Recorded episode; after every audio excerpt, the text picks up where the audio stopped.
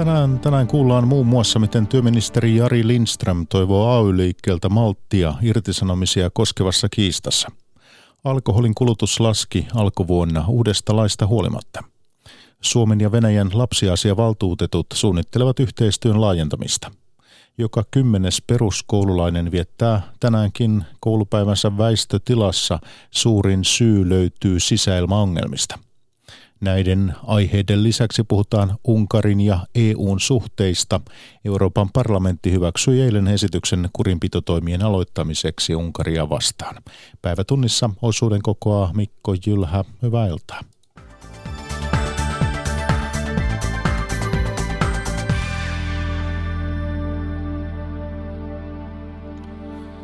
Hallitus etsii keinoja viedä läpi esityksensä irtisanomisten helpottamisesta, vaikka ammattiyhdistysliike uhkailee häiritsevänsä työntekoa. Esityksen pitäisi valmistua pari viikon sisällä, jotta se valmistuisi tämän hallituksen aikana. Työministeri Jari Lindström pyytää ammattiyhdistysliikkeeltä malttia. Kokoomus kuitenkin laskee, että esitys kannattaa viedä läpi, vaikka työntekijäliitot protestoisivat. Jari Lindström. Toivottavasti tämä nyt ei lähde aivan lapasesta, että, että tässä on todellakin aikaa vielä ja se lopullisen esityksen pyytäisin malttia, että maltettaisiin odottaa siihen lopulliseen esitykseen, että mikä, mikä tuonne eduskuntaan menee ennen kuin tehdään jotakin, jotakin tämmöisiä toimenpiteitä, mutta mä oon ymmärtänyt näin, että on aloja, jotka on ilmoittanut, että heille ei riitä mikään muu kuin se, että hallitus vetää esityksen pois, eikä tuo eduskuntaan ollenkaan sitä katsotaan 50 vuotta eteenpäin, niin tämän maan ydinkysymys meidän työttömyyden kannalta on se, että saako pitkään työttömänä olleet mahdollisuuden päästä kiinni työmarkkinoille vai ei. Ja sen takia meidän erityisesti näissä pienissä yrityksissä, joihin suurin osa uusista työpaikoista syntyy, niin pitää sitä palkkaamiskynnystä madaltaa. Se, että jos tänä syksynä on joitakin työtaistelutoimia, niin tällä pitkällä juoksulla se ei työttömän kannalta ole iso asia. Isompi asia on se, että onko palkkaamiskynnys sellainen, että pienyrityksiin pääsee töihin. Noin kilpailukyvystä vastaava kokoomuksen sisäministeri Kai Mykkänen. Vuoden alusta voimaan tullut uusi alkoholilaki ei ole muuttanut alkoholikulutuksen laskevaa suuntausta alkuvuoden aikana. Alkoholien anniskelu ja vähittäismyynti laski vuoden alkupuoliskolla vajaa prosentin edellisvuodesta. Suunta se on ollut laskeva monta vuotta peräkkäin. Pekka Pantsu jatkaa. Vuoden alusta voimaan astunut uusi alkoholilaki toi aiempaa vahvemmat alkoholit ruokakauppamyyntiin, muun muassa nelosoluen keskioluen rinnalle. Terveysjärjestöt varoittivat jo lainvalmistelun aikaan uudistuksen lisäävän kokonaiskulutusta, mutta toisin näyttää käyneen. Valviran tuoreen tilaston mukaan alkoholin litramyynti laski tammi-kesäkuussa vajan prosentin edellisvuodesta, kun anniskelu- ja vähittäismyynnin yhteenlaskettu litramyynnin suunta on muuten ollut laskeva viime vuodet.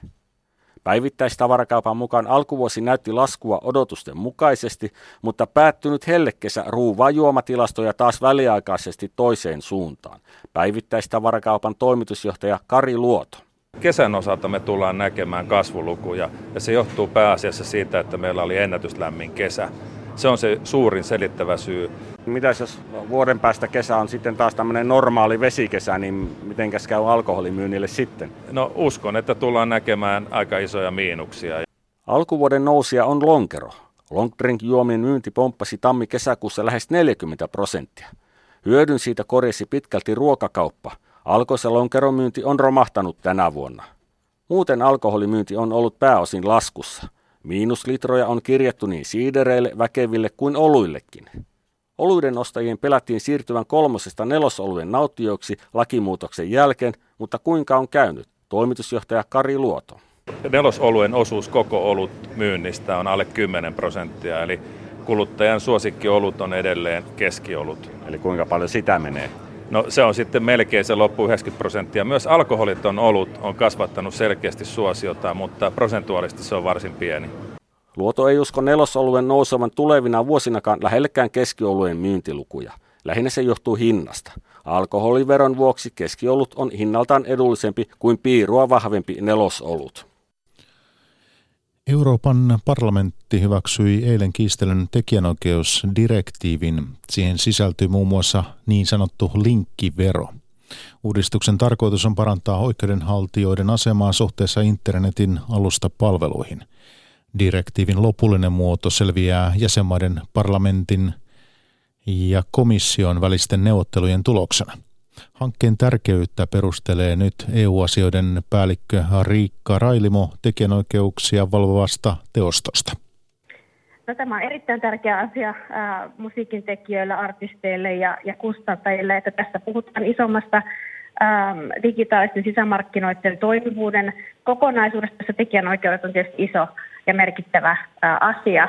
Ja ehkä enemmänkin olemme tähän niin tässä niin kuin keskustelleet alustapalveluiden, eli ää, Facebookin, YouTuben toiminnasta ja siitä mahdollisuudesta, että he toimivat välittäjinä tällä hetkellä ja silloin sitä tekijänoikeudellista ää, velvollisuutta ei, ei ole verrattuna sitten näihin muihin musiikkipalveluihin. Eli siitä oikeastaan on meidän näkökulmasta ollut tässä kyse. Ja eilen parlamentissa ää, tähän ongelmaan haettiin ratkaisua, eli kyseessä oli parlamentin ää, näkemyksen sinetöinti. Nyt on vielä edessä sitten yhteiset trilogit, eli neuvosto, parlamentti ja komissio hakee sitten yhteistä lopullista tekstiä.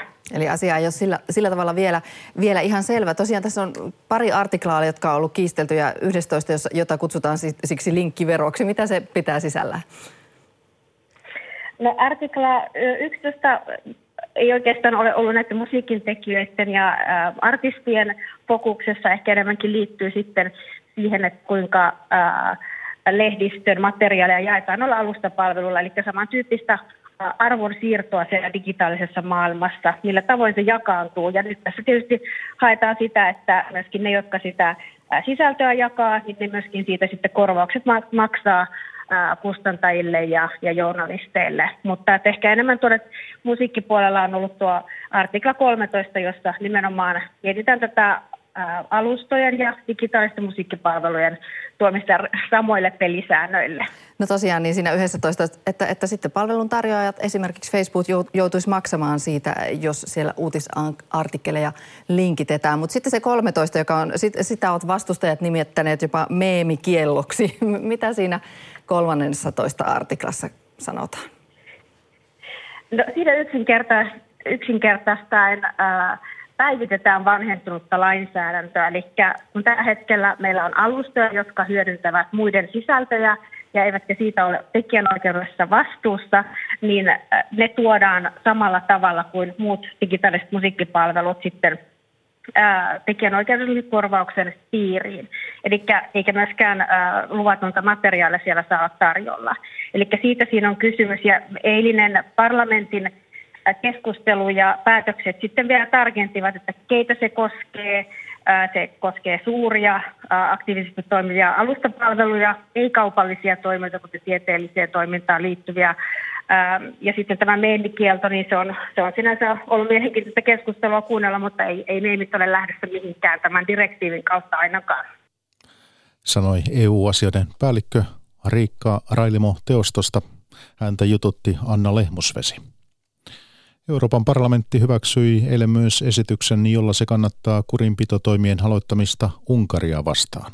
Unkarista tuli Puolan jälkeen toinen EUn jäsenvaltio, jota uhataan niin sanotulla artikla 7 menettelyllä. Menettely johtaisi Unkarin äänivallan menettämiseen ministerineuvostossa, mikäli prosessi etenee loppuun saakka. Unkarin tilanteesta keskustelevat europarlamentaarikot Liisa Jaakonsaari SDPstä, Petri Sarvamaa kokoomuksesta ja Mirja Vehkaperä keskustasta. Toimittajana Politiikkaradiosta Sakari Sirkkanen. Tämä seitsemäs artikla joulukuussa se viime joulukuussa siis Puolaa vastaan jo, ja nyt Unkari. Onko tämä enemmän teatteria vai ihan oikeasti todellista sanktiota? Ei missään tapauksessa ole teatteria. Kyllä tästä on teatteri kaukana. Se, että seitsemäs artikla perussopimuksessa on sillä lailla pikkusen niin kuin vajaa, puutteellinen, että se edellyttää kaikkien muiden jäsenvaltioiden yksimielisyyttä. Tässä tullaan taas tähän, tähän tuota määräenemmistö niin, yksimielisyys. Ja, ja silloinhan tietysti, jos nyt sattuu olemaan kaksi valtiota, jossa on vähän samantyyppisiä asioita meneillään, niin kuin Puola ja Unkari, niin, niin ne blokkaavat kumpikin vuorollaan tämän – tämän asian etenemisen yes. ja, ja, ja silloin, silloin meidän täytyy keksiä uusia konsteja ja niitähän ollaan tässä kehittelemässä. On tärkeää se, muistaa se, että jos, jos me emme puutu epäkohtiin, mitä mitä nyt tällä hetkellä Unkarissa, Puolassa, ehkä myös Romaniassa ja Tsekissä tällä hetkellä on tapahtumassa ihmisoikeuksille, sananvapaudelle, yliopistojen olemassaololle ja ylipäätänsä heidän yhteiskuntarakenteelle, niin, niin kyllä tämä kehitys on vaarallista ja ei, ei voida niin kuin eurooppalaisina sulkea silmiä tällä hetkellä. Että, että tämä on niin kuin vahva mandaatti nyt e, Euroopan parlamentilta e, neuvostolle toimia e, sitten, kun, kun tuota aika, aika on ja mahdollisuus on käyttää sitten – juridisesti esimerkiksi sanktioita tai, tai sit jäsenmaan tai Unkarin EU-varojen jäädyttämistä tai jotain yhteisistä neuvottelupöydistä sulkemista ja niin edelleen, jos ja kun, tai jos, jos niin kuin Unkari ei ota nyt onkeensa, että asioita on laitettava kuntoon. Mutta kun tämä edelleen edellyttäisi kaikkien maiden hyväksyntää. Joo, mutta täällä on suuri symbolinen merkitys. Tämä antaa viesti myös Unkarin sisäpuolelle. Mm. Ei pidä kuvitella, että kaikki unkarilaiset olisivat yksimielisesti sen takana, että lehdistönvapautta rajoitetaan, kansalaisjärjestöjen toimintaa rajoitetaan ja niin edelleen. Vaan mm. siellä, siellä on nuoria, siellä on ihmisiä, jotka miettivät, että pitääkö täältä lähteä pois täältä Unkarista. Siellä on oppositiota, joka, joka on niin kuin likipitäen tukehdutettu kohta. Ja, ja tota, sen takia tämä on äärimmäisen tärkeä myös tämä viesti, mikä annetaan. Mm. Ja esimerkiksi siellä on ollut rankkoja mielenosoituksia, satoja tuhansia ihmisiä esimerkiksi naisten oikeuksien puolesta. Se on totta, että siinä suhteessa Unkari on todella demokratia. Tämä on sillä tavalla tärkeää, että kaikista näistä talouskriiseistä ja muista selvitä, EU selviää ja on selvinnyt historian kautta. Sanotaan, että EU kehittyy kriisien kautta. Tosin niitä saisi olla vähän vähemmän, mutta niitä on ollut. Mutta jos se rapautuu sisältäpäin, niin se on se oikea uhka ja, ja siksi tähän on ollut tärkeää reagoida. Tässä on se vaikeus vaan, että, että kun herra Orbankin menee kotiinsa, niin hän, hänen televisionsa näyttää uutisia, jossa me arvostelemme ja sitten hän sanoo kansalle, että EU vihaa Unkarin kanssa. Että se on, niin voiko sitä omiaan lisätä Orbanin suosiota Unkarissa? No aikaisempia kokemuksia on esimerkiksi Itävallassa, jossa oikein rankasti poikotoitiin sen, silloisen äärioikeiston nousua, niin se kyllä vaikutti niin, että siellä että hänen kannatuksensa kasvoi, mutta Unkari on, voi olla toisenlainen. Aika näyttää siis Haiderin, Haiderin, aikaan. Haiderin aikaan. Mm. Tässä, on, tässä on yksi asia, mikä mun mielestä on aivan keskeinen. Mä haluaisin tässä antaa semmoisen ilmaisen aapisen kaikille eh, lukuohjeen siihen, että miksi äh, tässä toistuvasti Orban, äh, Fides Unkarissa ja äh, tietyt poliittiset tahot ympäri Eurooppaa haluavat tietoisesti kytkeä tämän meneillään olevan keskustelun nimenomaan maahanmuuttopolitiikkaan. Tässä ei ole kyse, siis oikeusvaltioperiaatteen noudattamisessa ei ole kyse maahanmuuttopolitiikasta, mutta mm. Unkarin hallituksen intressissä on maalata tästä sellainen kuva. Ja mä olen huomannut, kun mä olen lukenut kansalaispalautteita, niin, niin tulee hyv- aika paljon semmoista, jossa minultakin kysytään, että et, et sä nyt ymmärrä, että et Unkarihan näyttää tässä nyt mallia muulle Euroopalle ja, ja pitää tiukasti kiinni siitä, että jos he ei halua sinne äh, maahanmuuttajia, niin he ei halua ja se on niin kuin heidän asiansa. Se on toinen kysymys. Tässä ei ole kyse mistään poliittisesta rankaisemisesta mm. sen takia, että heillä olisi ikään kuin väärä mielipide siinä asiassa, mm. vaan kyse on siitä, että jos, jos oikeusvaltioperiaatteita ei noudateta, siis sananvapautta, tuomarien riippumattomuutta, näitä keskeisiä pilareita, niin, niin silloin silloin ollaan paljon vakavamman asian äärellä ja, ja siitä tässä on nyt kysymys. Mutta pääministeri, Miten, niin. pääministeri Orbanhan oli erittäin hyökkäävä omassa puheessansa, kun hän sen täällä parlamentissa piti. Ja meitä ruoski siitä, että me hylkäämme Unkarin, hylkäämme kansan ja tuomitsemme heidät. Ja, ja totesi, että hän on tehnyt kaikkensa että juuri näissä maahanmuuttokysymyksissä ja siitä, että, että Euroopan turvallisuus ei, ei kärsi ja, ja, ja tuota, yhtenäisyyttä viedään eteenpäin. Mutta se totuus on aivan toinen siellä pinnan pinnan alla, että siellä on tapahtunut niin paljon sitä, sitä huonoa kehitystä, jolle emme voi sulkea, sulkea silmiä ja on ryhdyttävä toimiin. Ihan sen, sen eurooppalaisen veljeskansamme puolesta – niin, jossa Joo. ihmiset ovat no. joutuneet lähtemään pakoon hmm. aikoinaan kommunismin tieltä. Ihan vaan sanon tuohon, on samaa mieltä kuin Petri siinä, että yleensähän ne on nyt näin, että maahanmuuttokriitikot ottavat tämän ikään kuin aseekseen tämän maahanmuuton. Esimerkiksi Saksassa tämä AFD. Se, ensiksi se alkoi siitä, että siellä oli ihan intellektuaalia keskustelua eurosta. Siellä oli taloustieteen professoreita ja muita. Mutta sitten ne huomasivat, että ei se mene kansaa ja ne otti tämän maahanmuuton, mm. koska mm. sillä, sillä on helppo luoda se viholliskuva, että he vievät sitten teiltä mahdollisuudet, teiltä saksalaisilta tai suomalaisilta. Tämän asian paljastaminen on erittäin tärkeää. Aivan. Ö, tota, seuraavaksi siis Unkarin kohtalo ikään kuin käsitellään vissiin siis EUn ministerineuvostossa ja kaikkien jäsenmaiden kesken. Ja itse asiassa senhän on hyväksyttävä rankaisutoimet neljän viidesosan enemmistöllä.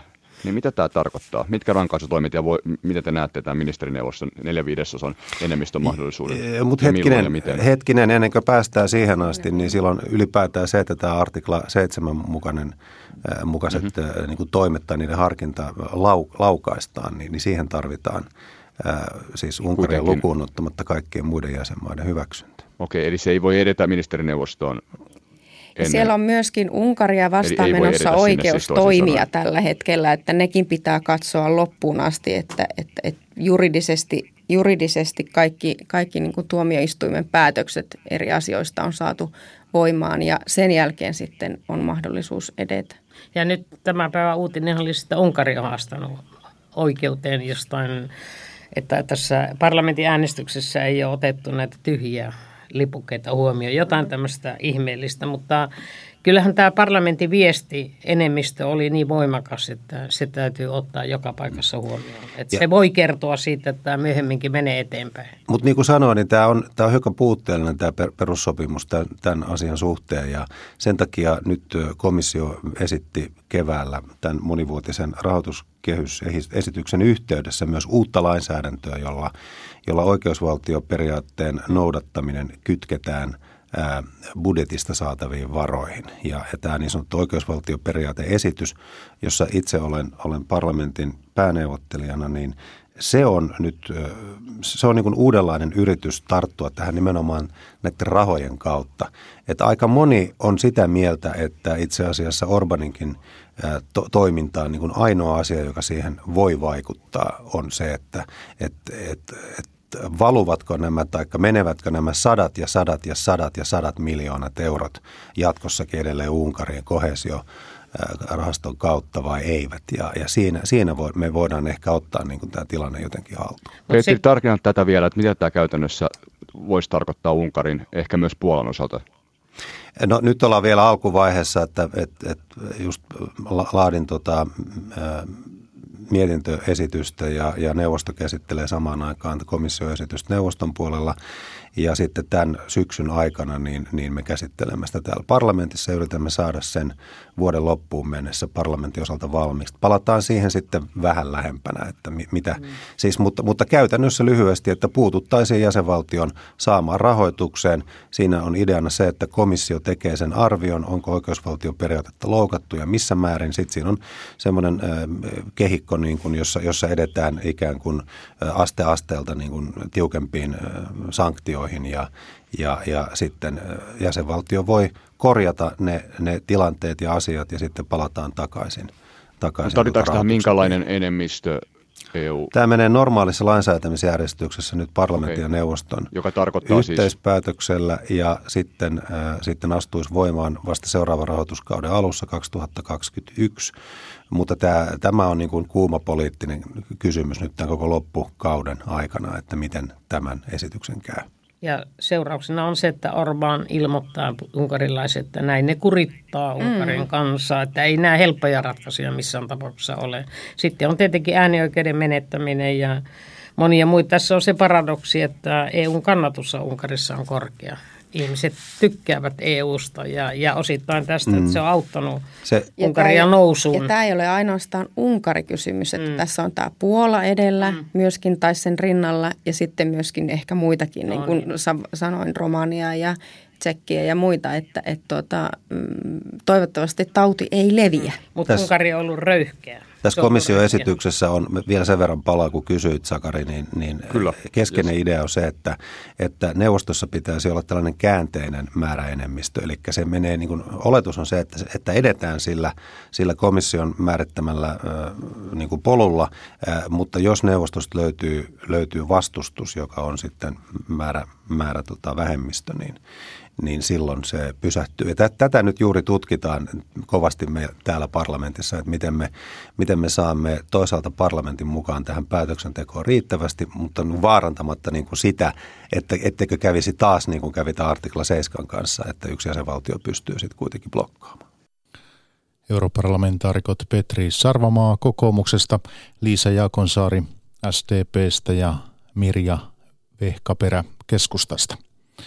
Jatketaan aiheessa eteenpäin tässä päivätunnissa osuudessa. Suomen ja Venäjän lapsiasiavaltuutetut ovat keskustelleet vammaisten lasten oikeuksista kahden päivän ajan Pietarissa. Maiden väliset lapsiin liittyvät kiistat hoidetaan nykyisin viranomaisyhteistyönä. Suomen lapsiasiavaltuutettu Tuomas Kurttila ja hänen venäläinen kollegansa suunnittelevat yhteistyön laajentamista että lähdemme valmistelemaan yhdessä kansainvälistä seminaaria palliatiivisesta hoidosta. Ja pyrimme tähän saamaan hyvin mukaan meidän lapsiasiavaltuutetut Euroopasta, joiden puheenjohtajana tällä hetkellä toimin. Tarkoituksena on järjestää seminaari ensi vuonna Venäjällä. Ja sen asiasisältönä olisi parantumattomasti sairaiden lasten hoito. Kurttilan mukaan Venäjällä lasten saattohoitoa on kehitytty pitkälle lasten oikeuksia ja perheiden tilanteita huomioon ottaen. Tuomas Kurttila ja Venäjän lapsiasiavaltuutettu Anna Kusnetsova pitävät säännöllisesti yhteyttä ja vaihtavat tietoja. Ensi vuonna on tarkoitus järjestää myös suomalais-venäläinen lapsiasiaseminaari.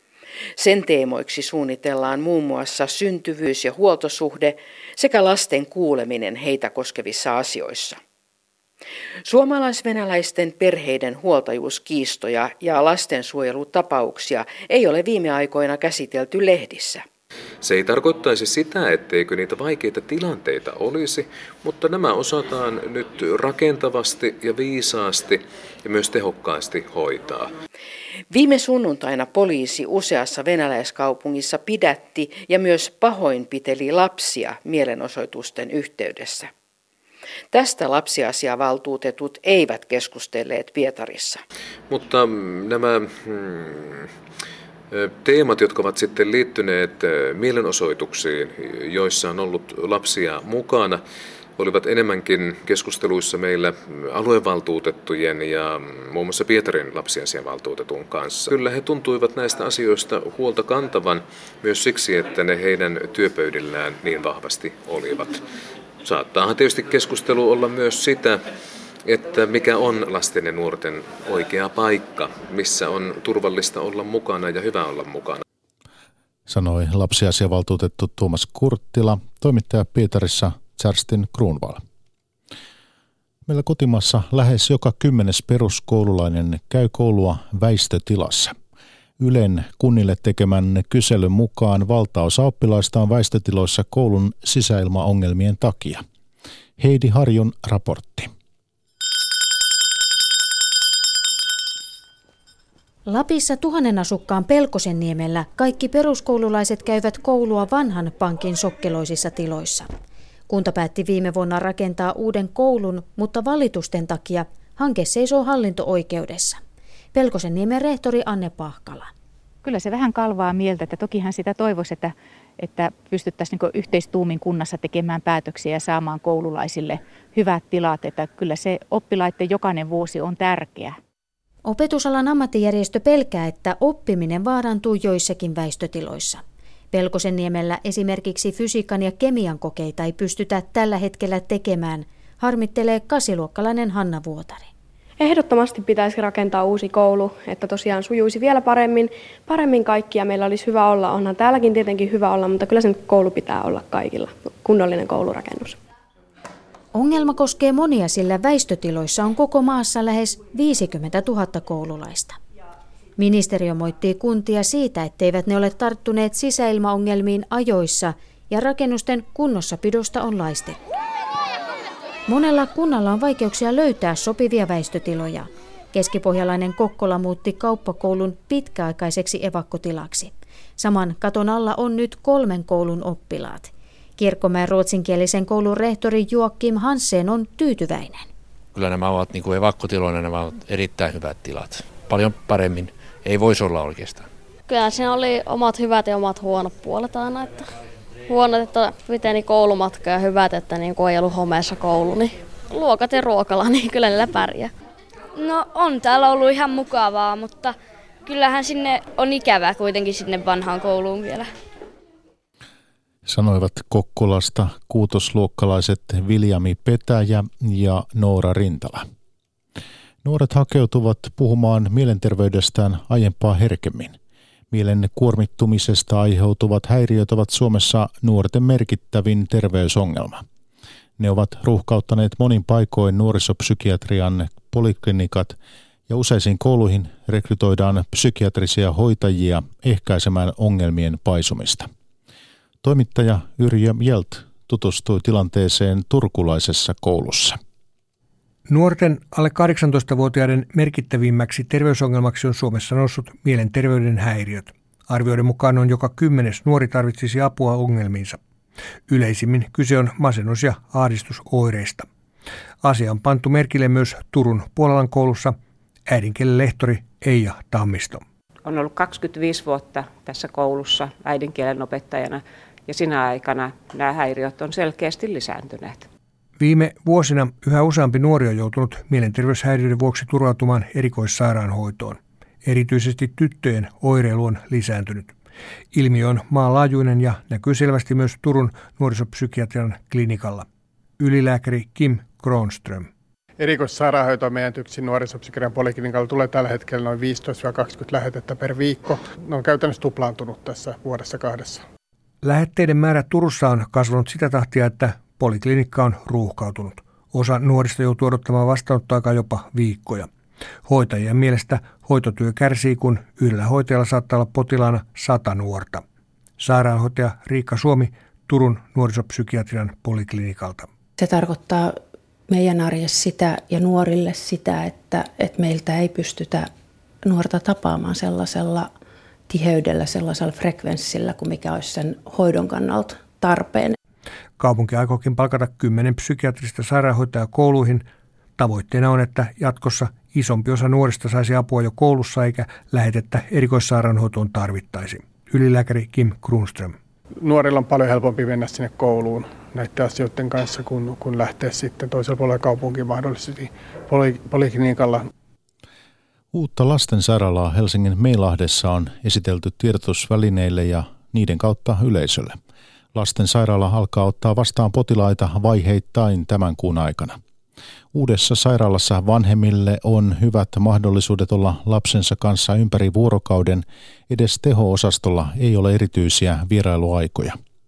Potilaiden vanhempien vertaistukiyhdistyksen Leijona-emojen edustaja Janet Grunström sanoo, että se on uuden lastensairaalan ehkä tärkein uudistus ihan varmasti ehkä para, tämän sairaalan paras, paras parannus, koska se on ehkä se, mistä me potilasjärjestöt ollaan eniten saatu palautetta, niin se, että kuinka rankkaa on olla lapsesta erossa silloin, kun lapsi kaikkein eniten vanhempaansa tarvitsee ja, tää, tarvitsee, ja täällä se on nyt mahdollista. Eli se, että me vanhemmat ollaan tehty valtavasti työtä siihen, että, me, että ihmiset tajuaa, että me tarvitaan uusi lastensairaala, ja, ja se, että täällä oikeasti toteutuu se niin kuin lapsen oikeus vanhemman läsnäoloon. Ja päivätunnissa lopuksi kuullaan vielä, miten Peppi Pitkätossu-luonneesta lastenkirjailija Astrid Lindgrenistä on tehty näytelmäelokuva. Ruotsalaiskirjailijan nuoruus vuosiin 1920-luvulle sijoittuva draama kertoo Lindgrenin suhteesta naimisissa olevaan mieheen ja esikoislapsen antamisesta sijaiskotiin Tanskaan. toimittaja Jenni Koponen tapasi nuori Astrid elokuvan tekijöitä Tukholmassa. Peppi Pitkätossun ja Vaahterämään Eemelin äidin Astrid Lindgrenin yksityiselämästä löytyy yhtä paljon käänteitä kuin hänen kirjoistaan. Kirjailija sai 18-vuotiaana lapsen naimisissa olevalle keski-ikäiselle sanomalehti-pomolleen. Mies päätyi vaimonsa kanssa avioero-oikeudenkäyntiin ja Lindgren joutui piilottamaan poikansa sijaiskotiin rangaistusten pelossa.